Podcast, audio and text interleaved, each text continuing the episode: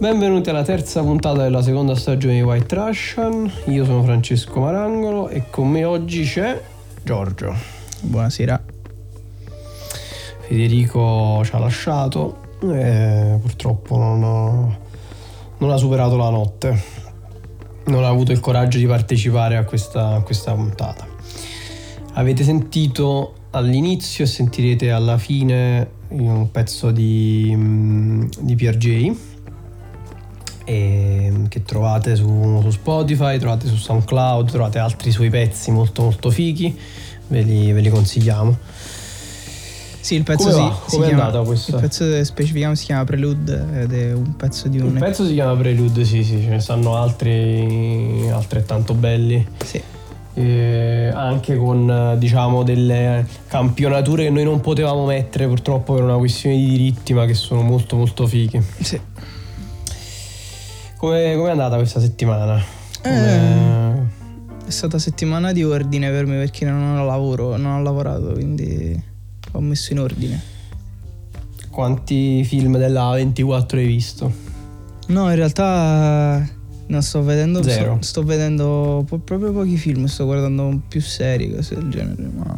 Io idem, questa, diciamo, lockdown light, come lo chiamano adesso, non è come il lockdown hard di marzo e aprile che permetteva di vedere tanti film, perché ti senti un po' rinchiuso e quindi non hai molta voglia. Sì, ma anche perché poi abbiamo finito un po' tutti i film, adesso hanno smesso di uscire i film, quindi... È finito il cinema. No, mi sto semplicemente drogando di Lundini, perché mi sputtano già il mio consiglio finale, il mio consiglio per acquisti di Valerio Lundini, una pezza di Lundini su Rai 2, e poi mi sto rivedendo in sottofondo mentre lavoro, risentendo in sottofondo The Newsroom, sulla scia dell'hype per Aaron Sorkin. Mi sto risentendo un po' mi rivedendo un po' di The Newsroom con Jeff Daniels, molto figo.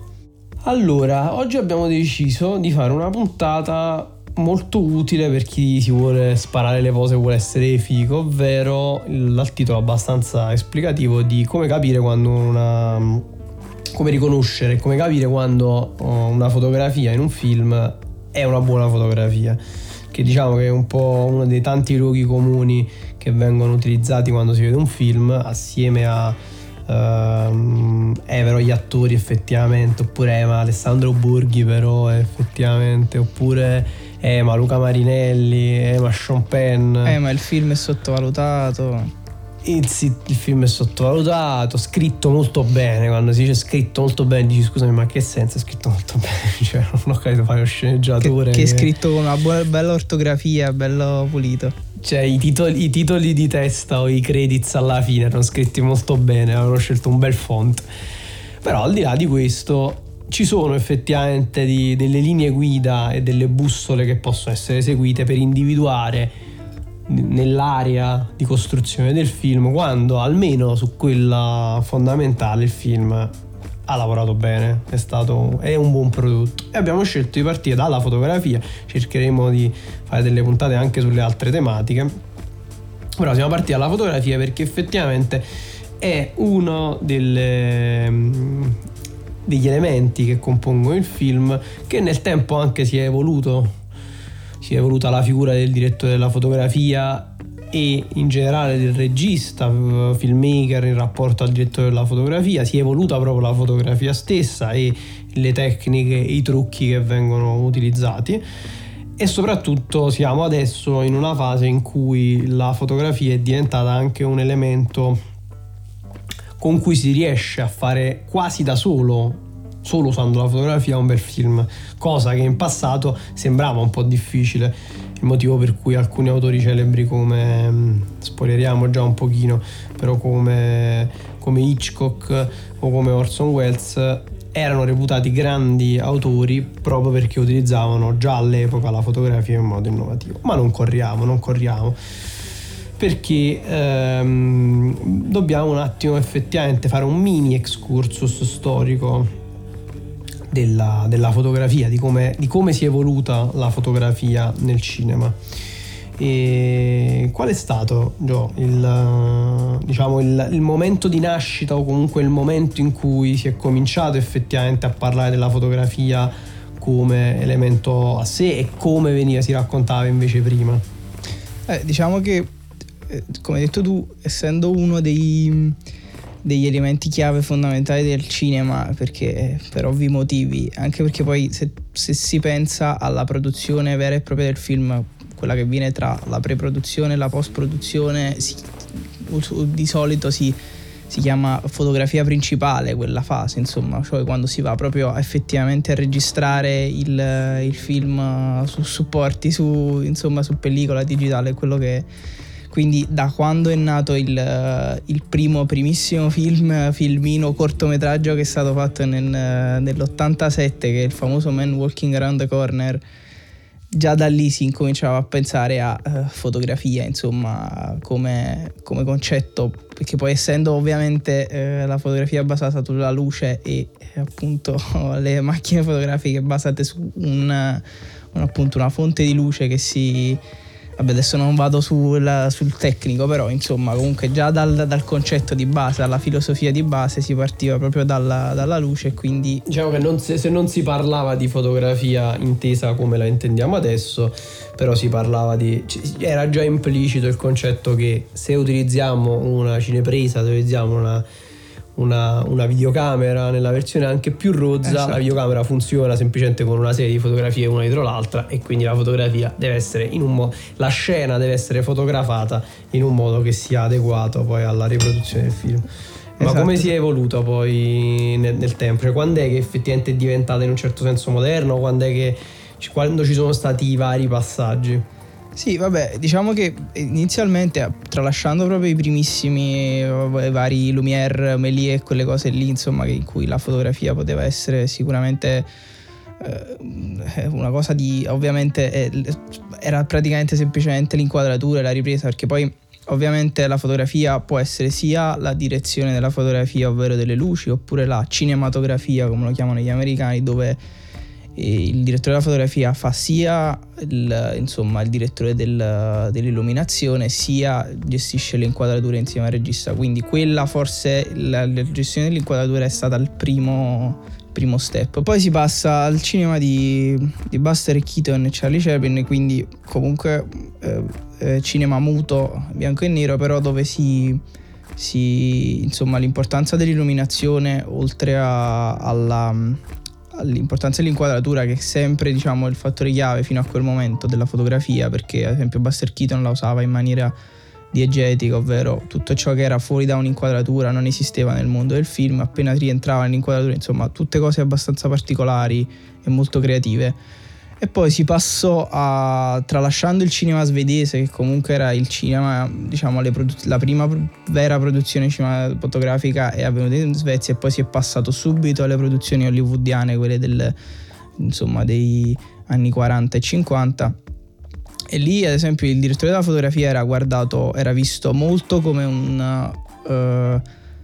un ruolo che doveva ottenere il massimo del risultato, però non doveva passare in primo piano, perché era importante che il regista passasse in primo piano. E esempi di questi film che hanno, ovviamente, dove si vede una cosa del genere, sono Casablanca e Il Mago di Oz, che sono due film famosi dove c'è una fotografia importante, si vede però una fotografia talmente tanto accurata che risulta quasi abbastanza anonima, non deve, insomma, sovrapporsi al ruolo del regista. Poi piano piano, con ad esempio film tipo Quarto Potere, la fotografia ha iniziato sempre ad avere un ruolo più creativo. Ad esempio in Quarto Potere c'è un grosso utilizzo dei low angle, cioè dal basso verso l'alto, per enfatizzare questo ruolo di personaggi come se fossero dei grossi, insomma, se avessero un'importanza proprio, non vorrei dire da semidio, insomma, ma una cosa del genere. E ad esempio lì si è anche andati a braccetto con il production design, perché girare dal basso è sempre un grosso problema, visto che si inquadrerebbero i soffitti. Quindi lì, ad esempio, il production design ha dovuto, insomma, ottimizzare la cosa creando dei soffitti particolari. pian piano la cosa diventa sempre più artistica e ci fu l'avvento del cinemascope anamorfico, cioè il formato quello widescreen che poi si vede al cinema, quello insomma con le barre nere, se poi vogliamo dire la conversione al 16:9. E un esempio, ad esempio, è Lawrence d'Arabia, che sfrutta tantissimo il largo formato, quello che possono essere di pellicole grosse di 65-70 mm.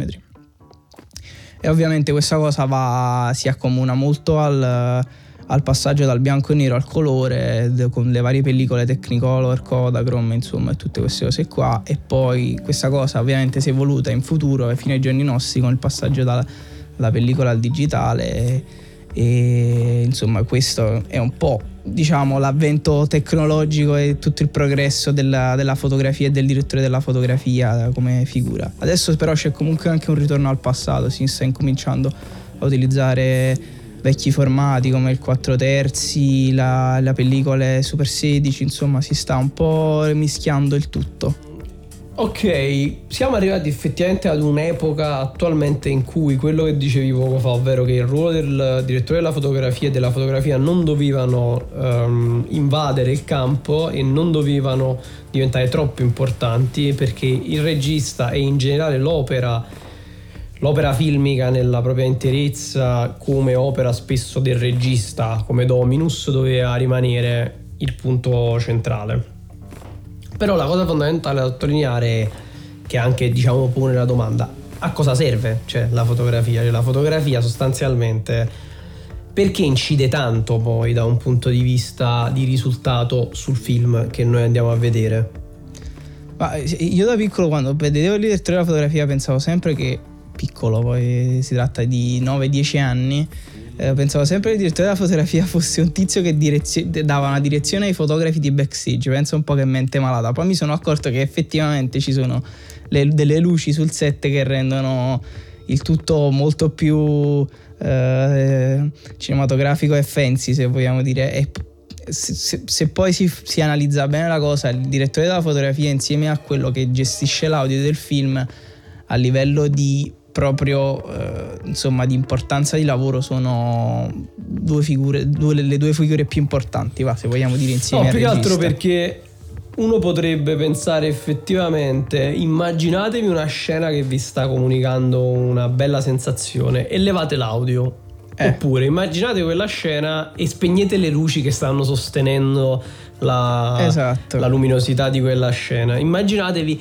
Vedevo per esempio l'altra sera Le Mans 66, film Ford vs Ferrari. C'erano delle scene iniziale e finale abbastanza coinvolgenti dal punto di vista emotivo, e le immaginavo senza le luci o le immaginavo senza l'audio in sottofondo. E lì si capisce effettivamente quanto incide. È ovvio che secondo questo ragionamento uno potrebbe dire: vabbè, ma allora anche se elimini gli attori, anche se elimini il dialogo, anche se elimini X e Y, vero, però ci sono alcuni elementi, e la fotografia e il sound design in generale, il sonoro e il sound design, che incidono tantissimo sull'aspetto emozionale, ed è lì che effettivamente la fotografia ha inciso, soprattutto negli ultimi anni, e quando è stata fatta bene nei primi periodi, ovvero riusciva a dare un aspetto narrativo pur essendo un elemento strettamente visivo. Cioè intanto è che si parla negli ultimi anni di approccio visivo come narrazione, quindi quanto nel caso di alcuni registi si è arrivati a una sclerotizzazione dell'aspetto visivo, perché loro tramite l'aspetto visivo volevano comunicare un aspetto narrativo, cioè facevano delle estetiche, un po' l'estetica e narrazione, diciamo. Sì, il visual storytelling è una parola molto utilizzata ultimamente. E vedremo effettivamente adesso alcuni esempi di film che abbiamo citato, che non sono solo degli ultimi anni, ma in realtà sono anche di tanti anni fa, che già avevano questo approccio. Prima di arrivare lì, però, ci sono delle regole particolari, o comunque ci sono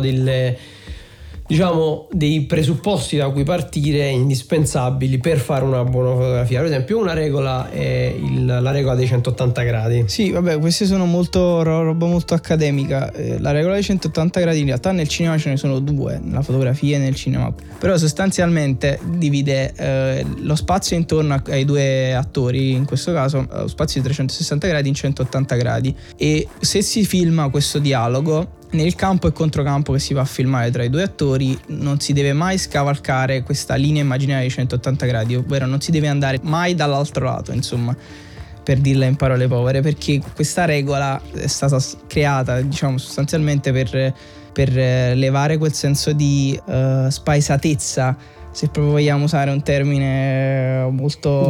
Di alienazione. Alienazione, esatto, perché... È difficile da capire, magari, però se si osserva. Vabbè, in realtà dopo effettivamente inseriremo qualche esempio linkato per far capire, perché purtroppo è una di quelle, diciamo, di quelle puntate tecniche che probabilmente agevolate dall'aspetto visivo sarebbero molto più semplici, quindi linkeremo, diciamo, per i vari punti, così ci sono proprio degli esempi materiali ed è tutto quanto più chiaro. Ma per esempio, però, in realtà ci sono alcuni casi in cui le regole vengono un pochino rotte, vengono un pochino, diciamo, non seguite, e poi diventano un marchio di fabbrica dei registi. Per esempio, uno dei registi, diciamo, più celebrati degli ultimi anni, anche proprio per il suo modo di rompere un pochino gli schemi, non solo nella fotografia, anzi nella fotografia in realtà, lo stiamo dicendo noi adesso e spiegheremo il perché, soprattutto nella parte di scrittura, di montaggio, di regia, ovvero Quentin Tarantino, anche nella fotografia rotto un pochino, diciamo, gli schemi e le regole, cioè non ha rispettato determinate regole, al punto da arrivare a fare delle cose che sulla carta potrebbero sembrare degli errori e in realtà poi invece sono diventati effettivamente dei marchi di fabbrica, cioè delle firme molto caratterizzanti e caratteristiche dei due film. Un esempio tipico è il faretto backlight del suo, in realtà, direttore della fotografia, di Richardson,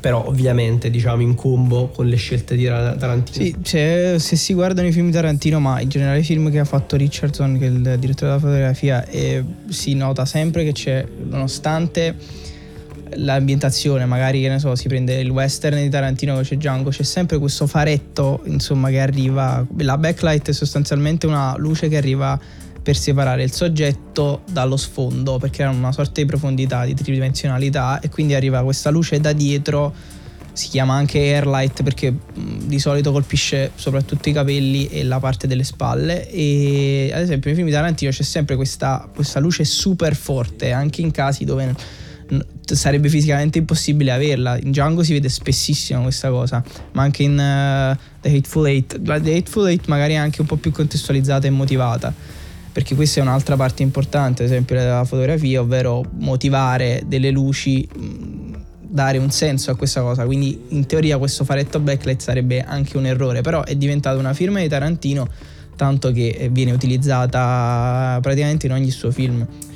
L'altro giorno leggevo un articolo interessante che, appunto, sulla storia della fotografia, e faceva un parallelo tra fotografia piatta e fotografia morbida, solo che in realtà non è che lo spiegava molto bene, quindi non è che cioè, nel senso, lo spiegava con degli esempi, però in realtà poi da un punto di vista di concretezza, cioè sia di come si arriva a una fotografia piatta e di come si arriva cioè di quando il risultato è l'uno e l'altro, sia due esempi, diciamo, magari di film effettivamente. La differenza sostanziale è che la fotografia piatta, se la vogliamo definire così, è una fotografia che non ha quella profondità cinematografica che può creare avere ad esempio due punti luce, uno che illumina una parte del viso mentre l'altra parte del viso viene, diciamo, è nella parte scura, si crea questa profondità. E poi ovviamente ci sarebbe il secondo punto luce, che in questo caso sarebbe il backlight. Una fotografia piatta cercherebbe di coprire qualsiasi tipo di ombra e non creerebbe questa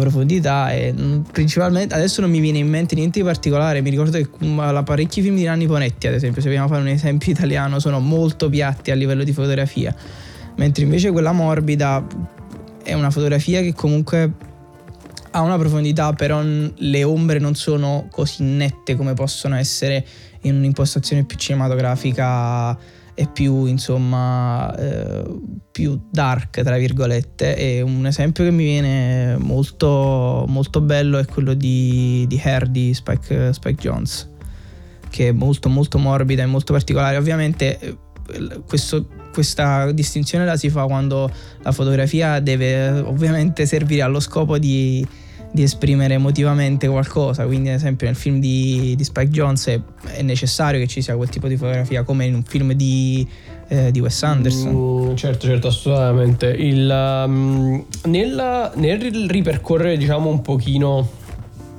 la storia della fotografia e quindi quali sono stati esempi di fotografia o che hanno cambiato un pochino le carte in tavola o che comunque rappresentano quello che dicevamo prima, ovvero un cambiamento, o banalmente degli esempi eccellenti di fotografia. Un po' per dire come si riconosce una buona fotografia, effettivamente vi citiamo alcuni esempi di film che magari avete già visto o potete andare a rivedere e concentrarvi molto sull'aspetto della fotografia, in modo da avere un benchmark, avere un parametro poi per il futuro, per capire se altri film hanno una cura della fotografia.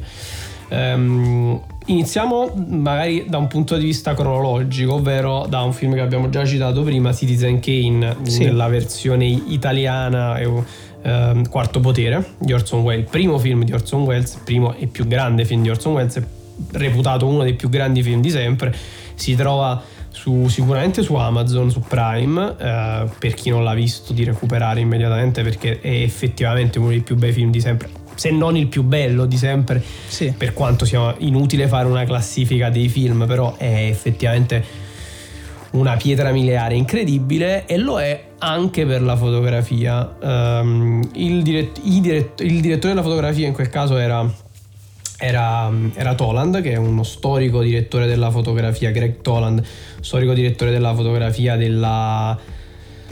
lavorò anche nel periodo poi successivo della cosiddetta New Hollywood, però è soprattutto un direttore della fotografia che ha cominciato a lavorare molto presto, perché ovviamente è degli anni 20, quindi il primo film, The Bat, era del 1926, e assieme ovviamente a Orson Welles, che in quel caso era un pochino la figura del regista invadente anche sulle altre figure, hanno tirato fuori una fotografia incredibile. Cioè, effettivamente la prima cosa che si nota quando si vede Quarto Potere, oltre la recitazione di Orson Welles, sono le scene, e ce ne sono alcune, effettivamente tu me ne facevi notare alcune particolarmente belle, particolarmente rilevanti. Io ricordo, a parte quelle diciamo sul finale, quando sì, lui esce sconfitto, esatto, che è un gioco di ombre continuo all'interno dei palazzi del palazzo dove lui si muove. Non ricordo come si chiama. Kathmandu, come si chiama la dimora che lui si crea per la specie di... Sì, io coi nomi e la memoria faccio un po' di fatica, però sì, vabbè, diciamo quello sì, è un film che è importantissimo, anche perché dicevamo faccio parte di un periodo di transizione. Tra l'altro a breve uscirà il film di David Fincher che parla di Mankiewicz, lo sceneggiatore, anzi quello che ha ideato il soggetto di Citizen Kane insieme a cose, insomma c'è tutta la diatriba là. E tra l'altro questo film di David Fincher ha una fotografia che richiama molto quella di Citizen Kane, perché ha girato tutto in bianco e nero, direttamente in bianco e nero, con una camera che gira solo in bianco e nero, e richiama molto questa cosa, perché comunque è una fotografia che, oltre ad avere questa innovazione di questi low angle particolari, era anche una fotografia che comunque, essendo di quel periodo la fotografia noir molto, molto utilizzata, anche molto di quello, ed è bello vedere anche questo ritorno un po' al passato con questo film, insomma queste citazioni. Mentre spostandoci un pochino avanti, un film che ha quasi fatto fallire l'industria cinematografica, ovvero I giorni del cielo di Terence Malick.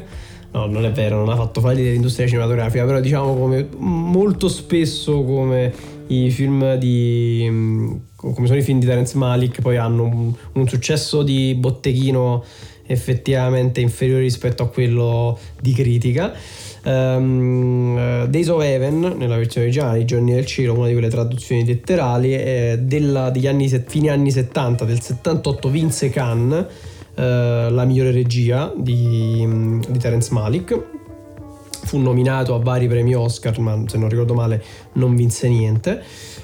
In questo caso la fotografia era diretta da due direttori della fotografia, Nestor Almendros e Haskell Wexler. Sì. Entrambi premi Oscar non per questo film. Wexler doppio premio Oscar, non ricordo per quali film. Nestor Welles invece premio Oscar nel 1979 per la fotografia, se non ricordo male per Kramer contro Kramer, credo. Sì, adesso nemmeno io ricordo precisamente, vabbè, ma basta andare su Wikipedia, insomma. Sì, certo, assolutamente. In questo caso c'erano due direttori di fotografia e per i giorni del cielo si parlava di Golden Hour, se non ricordo male. Ricordo che quando si parla di questo film si parla della Golden Hour. Che, tu prima citavi Le Mans 66 di Mangold, che ha preso, cioè ad esempio quel film, se lo si vede, ha molta, la maggior parte delle scene sono girate al tramonto. Al tramonto. Quello Days of Heaven ha lanciato un po' questa cosa che poi è stata adottata soprattutto da direttori della fotografia come Lubezki e, insomma, questi qui che usano molto la luce naturale, perché la Golden Hour e l'altra hour che adesso non ricordo come si chiama, che sarebbe quella dell'alba, insomma penso che siano tutte e due Golden Hour. Comunque sono utilizzate molto come luce naturale dai direttori della fotografia, perché sono effettivamente molto belle e creano un effetto molto particolare. Quindi, a differenza di quello che può essere orari molto piatti come mezzogiorno, insomma orari particolari, viene utilizzata molto per enfatizzare molti stati emotivi. Adesso lo sto dicendo banalmente, però effettivamente si nota una grossa differenza con gli altri orari del giorno. Quindi con Days of Heaven, diciamo che è l'esempio tipico di quando si mette l'hashtag Sunset Lovers. Esatto. Ed è Almendros e Wexler hanno fatto proprio quello, hanno lanciato questa moda. Tra l'altro questo film è reputato il miglior fotografato di sempre, tra l'altro. Spostandoci sempre un pochino più avanti, andiamo in quello che è reputato, assieme a Quarto Potere, il miglior film della storia, o comunque uno dei film che ha cambiato di più, e tant'è che si sente parlare Christopher Nolan, Denis Villeneuve, diciamo i registi di questa nuova generazione di grandi cineasti, soprattutto hollywoodiani, loro lo citano sempre come il film della loro vita, ovvero il film che gli ha cambiato completamente il paradigma, ed è 2001: Odissea nello spazio di Stanley Kubrick. 2001: Odissea nello spazio è un altro film la cui fotografia per molti aspetti è emblematica di un lavoro incredibile. Il direttore della fotografia era Unsworth, Geoffrey Unsworth. Anche qui, allora, mentre prima l'aspetto ovviamente naturalistico della fotografia nei giorni del cielo era preponderante ed incideva, nel caso di 2001 Odissea nello spazio la fotografia è completamente diversa, perché è integralmente artificiale. Sì, anche perché è un film del 68 che, se tu lo vedi, dici questa fotografia è rivoluzionaria perché è all'avanguardia, cioè non ti aspetteresti una cosa del genere, anche perché principalmente non essendo stati sullo spazio praticamente in quegli anni, nessuno poteva sapere come la luce si comportasse, cioè era tutta teoria ovviamente, quindi avere comunque un'idea di una visione particolare di quella fotografia campata in aria. Infatti si diceva anche che Kubrick avesse in realtà prodotto i famosi video dell'allunaggio, video dell'atterraggio sulla luna. Sì, esatto, sì, quindi cioè, effettivamente se tu ci pensi, ovviamente non siamo negazionisti e complottisti, però se ci pensi fatto una cosa rivoluzionaria lui, sì, vabbè, ovviamente ha fatto una cosa rivoluzionaria, perché pensare parla una cosa per te che non sei, cioè parla per te che non dici che non sei negazionista. No, sì, vabbè, adesso lo stiamo diventando un po' tutti quanti, no, in effetti 2001 Odissea nello spazio è un film incredibile, ci sono delle scene, anche diciamo le famose scene, i primi piani finali o sì. La famosa scena della camera tutta bianca, ma anche quelle iniziali dopo la parte, diciamo, della scimmia, quelle proprio appunto nello spazio, che sono molto molto molto particolari. E vedere 2001 Odissea nello spazio e Days of Heaven, i giorni del cielo, uno dopo l'altro, dà proprio l'idea di come il lavoro sulla fotografia e in generale il lavoro su un prodotto cinematografico così tanto complesso e così tanto d'impatto possa essere altissimo livello, ma tanto diverso, cioè tanto diverso proprio come approccio. Sì. Diverso a sua volta, magari più simile al lavoro fatto da Almendros e da Wexler, ma a suo modo anche rivoluzionario. Ritorniamo in patria con Vittorio Storaro in Apocalypse Now di Francis Ford Coppola. Allora, Storaro è un direttore della fotografia italiano, ma che ha lavorato principalmente con Hollywood, o meglio, sì, ha lavorato tantissimo con Hollywood. Negli ultimi anni ha lavorato molto con Woody Allen, tant'è che se si vedono gli ultimi film di Woody Allen hanno una fotografia incredibile. In particolare non abbiamo ancora visto Rifkin's Festival perché ancora non è uscito l'ultimo film, però in particolare La Ruota delle Meraviglie. La Ruota delle Meraviglie, sì, ha una fotografia strepitosa ed è probabilmente una delle cose, avendo letto l'autobiografia di Woody Allen, non ne parla nello specifico, però credo che sia una delle cose che ha fatto innamorare Woody Allen di quel film, perché lui lo reputa il suo miglior film. Sì, ma tra l'altro hai fatto un esempio proprio perfetto di ricollegarci al discorso prima di fotografia piatta, perché la sua prima era una fotografia di un piatto incredibile, perché giustamente serviva a giustificare il fatto che lui avesse comunque dei dialoghi e, cioè, insomma, il film era riempito da tante altre cose, mentre la fotografia era una cosa talmente tanto di secondo piano che non passava così tanto, insomma. Ma più che altro che io credo che fosse anche una scelta artistica del, sì, assolutamente, questo senso un pochino di piattezza e di incidere molto di più sulla scrittura e i dialoghi, ma anche sulla parte di regia, perché poi Woody Allen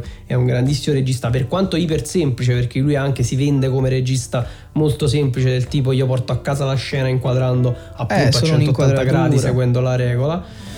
In realtà lui probabilmente voleva rimanere così perché questo aspetto molto monolitico della fotografia doveva servire a, diciamo, mettere in risalto tutto il resto. Negli ultimi anni questo suo approccio un po' estetizzante è invece sfociato proprio nella cura della fotografia, tant'è che ha scelto uno dei migliori che ci sono al mondo, che appunto è Vittorio Storaro, che ha vinto l'Oscar e ha fatto una delle fotografie assieme a Francis Ford Coppola più rivoluzionarie di sempre. Sì. Vi suggeriamo di andarvi a rivedere una delle tante versioni Redux di Apocalypse Now, in particolare la scena, diciamo, cult, emblematica di una fotografia incredibile, perché è una fotografia quasi portata all'estrema conseguenza, che è quella di Marlon Brando che recita in totale oscurità con, sì, una sola luce che gli riprende una parte del volto, che tra l'altro abbiamo anche ricreato noi. È vero, l'abbiamo anche ricreato con Valerio, che è venuto molto molto bene. Sì, tra l'altro, se posso consigliare, su YouTube c'è un video che si chiama The Beauty of Apocalypse Now, che è praticamente una sorta di riassunto della fotografia di Apocalypse Now con sotto il famoso, come si chiama? Il famoso monologo di... No, il pezzo. Che pezzo ci sta in Apocalypse Now? Famoso. Dei The Doors. Esatto, This is the End, esatto.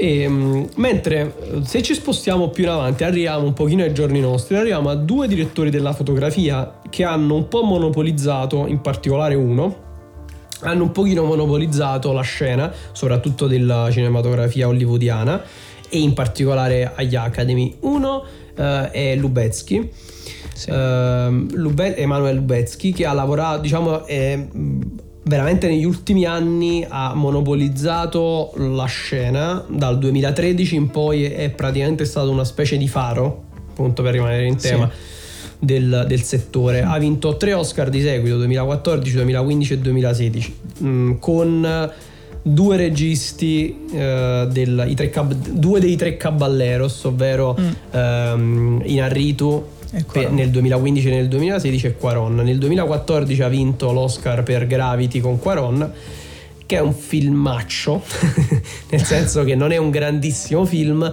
però non è un grandissimo film per molti aspetti, però è un grandissimo film per quanto riguarda la fotografia e in parte anche la regia. E sì, poi per Birdman e Revenant con Inarritu nei successivi anni. Diciamo che potremmo citare, se si volesse suggerire un film da da andare a vedere di Lubezki, però per capire proprio l'importanza non sono questi tre, quindi non Gravity, non Birdman e non Revenant. Forse Revenant sì, però è stato anche molto raccontato, sì, come film dal punto di vista della fotografia, nel senso si raccontavano queste storie di eccessi anche di Lubezki che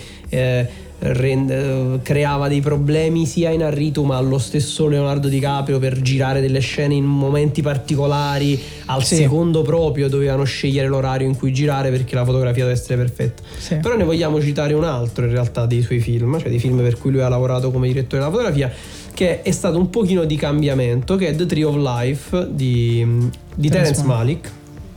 Quindi abbiamo inserito due volte Terence Malick perché in entrambi i casi ha un pochino cambiato il cinema, perché Tree of Life, che ha vinto a Cannes la Palma d'Oro, non ricordo quale anno, comunque una decina d'anni fa più o meno, ha cambiato un pochino il cinema sia come approccio visivo e registico, scelte di regia con questo utilizzo della camera a spalla, dello spallaccio, sì, con queste riprese anche molto confusionarie, non chiarissime, e ha associato una fotografia molto particolare, anche una fotografia molto proprio fotografica, cioè nel senso molto da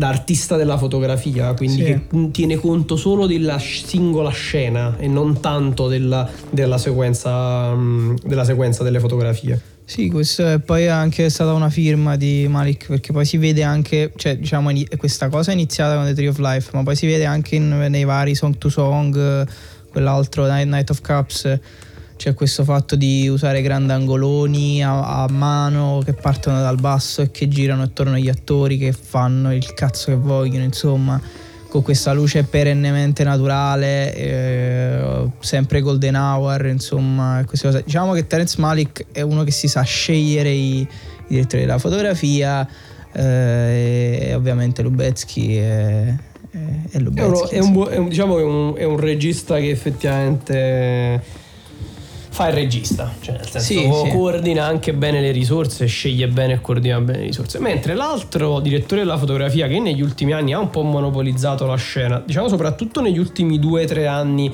perché in realtà è un grandissimo direttore della fotografia, uno storico direttore della fotografia, che però ha avuto quello che meritava in realtà da poco, ed è sì, Roger Deakins, che è il direttore della fotografia di Blade Runner 2049, ma soprattutto diciamo che è un po' più fresco, è il direttore della fotografia di 1917, il film di Sam Mendes, tutto sì, diciamo venduto come film girato interamente in piano sequenza, comunque il film che l'anno scorso doveva vincere tutto agli Oscar e non ha vinto niente, tranne diciamo pochi premi tecnici e un grande premio che è appunto questo per la direzione della fotografia di Roger Deakins. Roger Deakins però in realtà ha girato tantissimi film e ha fatto delle fotografie incredibili, da Fargo, sì, dei fratelli Coen. Io recentemente ho rivisto Kundun di Martin Scorsese sulla vita del Dalai Lama e ha una fotografia spaziale, ma proprio spaziale, sì. Però ne ha fatti tantissimi altri, perché ha fatto l'assassino di Jesse James di Andrew Dominic, che è un film, sì, per ritornare alla puntata precedente sull'A24, un film prodotto, se non ricordo male, dall'A24, ed è un film con una fotografia pazzesca, sì. Revolutionary Road, A Beautiful Mind, The Village, Jared, Skyfall, e anche ha fatto altri film con Sicario, esatto, insomma, Denis Villeneuve, insomma, bel esatto, ha lavorato con Denis Villeneuve e probabilmente lo ha condizionato tanto, perché poi Denis Villeneuve effettivamente, anche quando non ha lavorato con lui, se non ricordo male Arrival non ha lavorato con Deakins, però si vede effettivamente, se uno si vede Arrival vede quanto lavorare, sì, con un direttore della fotografia ti condiziona anche quando poi non ci lavori, sì. Forse una delle più belle e che è anche una di quelle meno invadenti è Sicario, sì, tra è vero, i vari, sì, film. Però in effetti, se dovessimo citare il suo capolavoro, obiettivamente Blade Runner 2049, un film tanto vituperato che quasi nessuno ne parla bene, a me invece è piaciuto molto, è un film che obiettivamente dal punto di vista della fotografia e in generale dell'impatto visivo è probabilmente il più bello degli ultimi 50 anni, cioè nel senso, senza voler essere manicheo nei giudizi, però è un film che visto al cinema visivamente è una cosa che non si riesce a raccontare, cioè è un film completamente avvolgente, ed è quello che dicevamo prima, ovvero lo storytelling visivo è diventato è sempre stato importante e negli ultimi anni ha assunto un ruolo fondamentale quando dei registi e dei direttori della fotografia volutamente lo hanno voluto, cioè volutamente ne hanno voluto fare lo strumento principale per provocarti delle emozioni. E 2049, Blade Runner 2049 è l'esempio tipico, cioè se vi capita di vederlo con uno schermo incredibile, con l'audio sparato a 1000, vedrete queste scene lunghissime, proprio lunghe in cui si costruisce piano piano la scena. È quasi come se Roger Deakins e Denis Villeneuve avessero deciso di costruire in quel momento la scena con la fotografia. Quindi è un'esperienza, può piacere o meno, può essere la concezione che si ha del film o meno, cioè dire no, a me non interessa un film del genere, preferisco un film interamente primo piano con un attore incredibile, sono scelte, però obiettivamente è un film che è l'eccellenza in quella sezione.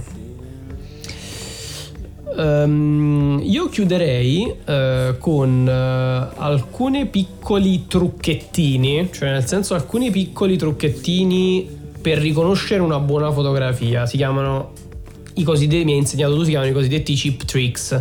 No vabbè, ma sì, cioè diciamo che cheap tricks è un termine bello che generico, insomma, che io lo uso spessissimo con la fotografia, però. Ovvero alcune piccole indicazioni su come, se volete limonarvi una ragazza o un ragazzo dei vostri sogni che è appassionato di cinema, potete andare a vedere un film assieme quando finalmente riapriranno i cinema e dire: oddio, guarda questo direttore della fotografia come ha fatto una fotografia Rembrandt, oppure guarda come utilizza bene il fumo e la nebbia. Vabbè, Rembrandt è, diciamo, a quanto si è capito da qualche anno, è il padre della fotografia moderna dei ritratti, diciamo, perché c'è questo effetto Rembrandt che sta alla base di tante fotografie che sono fotografie che comunque hanno una profondità nel cinema, che consiste nel mettere, insomma, una fonte di luce che viene chiamata kill o main light, insomma luce principale nel cinema, alla destra o alla sinistra, e questa luce con l'ombra del naso va a creare una sorta di triangolo sulla guancia non illuminata direttamente dalla luce, e questo si chiama triangolo di Rembrandt. È diciamo una regola per ottenere un buon risultato, una fotografia insomma con una certa profondità e tridimensionalità, e adesso lo stanno praticamente adottando tutti, ed è esattamente il contrario di quello che poi potrebbe essere una fotografia piatta che ha due luci sparate a destra e a sinistra che non hanno insomma questa grossa profondità. E mentre il fumo e la nebbia ovviamente sono una cosa che è sempre stata utilizzata e serve a rendere volumetrica la luce. Volumetrica la luce è una cosa un po' complicata da capire, però sostanzialmente quando si guarda in cielo e si vede quel raggio di luce che sembra Dio è sceso in terra, che illumina qualcosa, quella è la luce volumetrica, ovvero una luce che ha questo fascio, insomma, e crea questo mood, insomma, molto più sia cinematografico che, insomma, più, come si può dire, immerso, insomma, nell'ambiente. Mentre c'è un'altra tecnica che è quella di illuminare gli sfondi nella scena, diciamo, nel campo. Sì, perché diciamo principalmente uno si dice vabbè, io devo illuminare l'attore, è la cosa principale, devo dare, però in realtà si mette in risalto l'attore molto spesso anche illuminando la location, dando insomma importanza anche al production design, e quindi illuminare lo sfondo anche se non è in primo piano è una cosa molto, molto importante, che appunto dà ancora più uno step, un di più alla profondità, insomma, della scena, quindi è una cosa molto importante, cioè se si nota questa cosa nel film significa che c'è stata una cura, insomma, della scena. Ma noi abbiamo parlato poi di tutti, diciamo, film o direttori della fotografia che a loro modo hanno cambiato le cose e poi adesso vengono percepiti anche come tradizionali o come classici. Sì. Lo stesso Dickens, ma anche Lubezki forse anche più di Dickens è, non pur essendo più anziano, è più innovatore o comunque osa un pochino di più, però sì. Esiste un vero limite tra il brutto, la fotografia brutta e l'approccio artistico? Per esempio a me viene in mente, diciamo non solo nel campo della fotografia, in quasi tutto quello che fa, però anche nel campo della fotografia, Lars von Trier, sì. Cioè esiste effettivamente secondo te un limite tra l'artistico, il brutto anche nella fotografia? È soggettiva ovviamente come cosa, perché io personalmente vado a periodi. Ad esempio certe volte a me piace la fotografia hollywoodiana curata, che può essere quella con 1000 punti luce, illuminazione di sfondi particolari, mentre poi c'è quella da dopo movimento dogma, che può essere sporca, si vede la pellicola, si vede tutto questo qua, quindi è sempre qualcosa che deve essere giustificata al mood e alla cosa. Poi ovviamente ad esempio Lars von Trier con i suoi vari movimenti è una cosa, è più una filosofia che ovviamente si estende anche all'audio in presa in diretta, il trucco sugli attori, insomma, e quindi è una filosofia, cioè dipende da come si approccia la cosa. Il limite tra brutto, io non direi mai che una fotografia è brutta, posso dire che è brutta quella di The Room, il famoso film, quello lì per cui hanno fatto, mi ricordo come si chiama il regista, quello lì, quel film trash che poi è diventato famoso, per cui hanno fatto anche il biopic con James Franco. Ah e sì The Room, come si chiama il regista, quello là con i capelli lunghi, insomma cioè, se dovessi dire che è brutta, adesso cerco di recuperarlo. Una fotografia magari quello sarebbe la prima cosa che mi viene in mente. Non mi ricordo come si pronuncia, Tommy Wiseau, una cosa del genere. Vabbè, insomma, se dovessi dire, ma perché quella alla base la produzione è stata fatta male, cioè quello lì ha deciso di girare sia in digitale che in pellicola contemporaneamente perché non sapeva cosa fare, insomma, quindi c'è proprio un problema di fondo, quindi non direi mai che una fotografia è brutta, è sempre una scelta artistica del regista. Bene, dai, secondo me abbiamo fatto effettivamente un buon excursus e chi riesce a sintetizzare, poi inseriremo appunto all'interno della descrizione tutti esempi tutti i vari singoli esempi di cui abbiamo parlato, per sì, magari anche altre cose di cui non abbiamo parlato, anche esatto, anche dei video, non ci sono tanti direttori della fotografia di qualità che non abbiamo citato negli ultimi anni, da Oitevano Oiteyama, che è il direttore della fotografia che sta lavorando ultimamente con Christopher Nolan per Dunkirk, per Tenet, ha lavorato a Interstellar, che comunque è un film che anche a suo modo ha avuto un impatto sul cinema incredibile, ha lavorato con Spike Jonze per R, che hai citato tu in precedenza per parlare della fotografia morbida. Sì. Poi ci sono tutti i direttori della fotografia che negli ultimi anni stanno lavorando molto con la black culture e quindi con il cinema afroamericano, che sta avendo un impatto incredibile nella narrazione hollywoodiana, perché c'è Rachel Morrison che è stata la direttrice della fotografia di Black Panther, oppure c'è stato Bradford Young che ha lavorato per Selma, la strada della libertà, per Arrival con Denis Villeneuve, che abbiamo citato in precedenza. Ci sono tanti, insomma, direttori della fotografia soprattutto giovani che stanno lavorando molto bene e che sono da tenere in considerazione e da osservare. Diciamo che nei prossimi anni, quando finalmente riusciranno i film, quando i cinema riapriranno, vi suggeriamo di guardare anche al direttore della fotografia, non solo al regista, non solo all'attore, per scegliere se un film vale la pena di essere visto o meno. Chiudiamo con un bel il mio consiglio già l'ho dato, quindi il mio consiglio su cosa fare, cosa vedere già l'ho dato, ovvero Valerio Lundini sul Rai Play, è gratis se pagate il canone, se non lo pagate siete degli evasori di merda.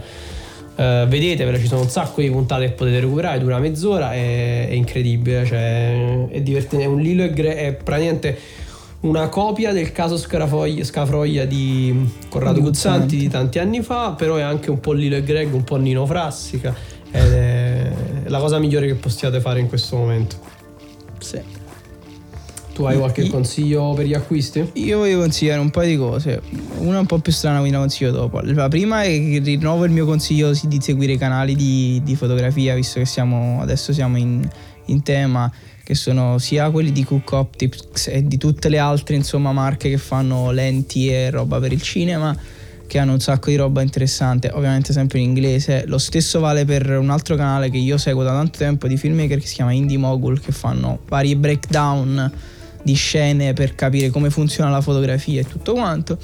E invece un'altra cosa un po' più strana che consiglio è, io sono un grande amante di Reddit come social network, è il social network che uso di più oramai, e c'è un subreddit che si chiama Liminal Spaces, che è sostanzialmente lo spazio liminale, è una cosa molto particolare che è di solito uno spazio che viene fotografato, uno spazio di transizione, okay? Che genera sia stati di animo di inquietudine che di eccitazione, no? Ed io trovo che sia una grossa ispirazione per i direttori della fotografia come cosa, quindi c'è questo subreddit che si chiama Liminal Spaces, lo consiglio. Io non so come fai a dire di non essere negazionista e poi dire che ti informi su Reddit, cioè due cose non possono andare d'accordo. Ma Reddit non è 4chan, quindi non mischiamo la merda con il cioccolato. Ma soprattutto i Liminal Spaces sono proprio la classica cosa dei terrapiattisti, cioè il terrapiattista vede nella fine del mondo un liminal space e quindi dice ecco, c'è sempre la soggettività, dai. Va bene, dai, sentitevi sto pezzo di PRJ alla fine della puntata che vale proprio la pena, e ci vediamo presto. Condividete la puntata se vi è piaciuta. La puntata è offerta dallo Spaccone, che sarebbe il portale di cinema dove facciamo non solo questo podcast ma facciamo anche altra roba. Sì. E vi incoraggiamo ad andarlo a cercare, di seguirci sui social, lo Spaccone _ su Instagram, lo Spaccone normalmente su Facebook, e insomma vi vogliamo bene. Ciao, un bacione.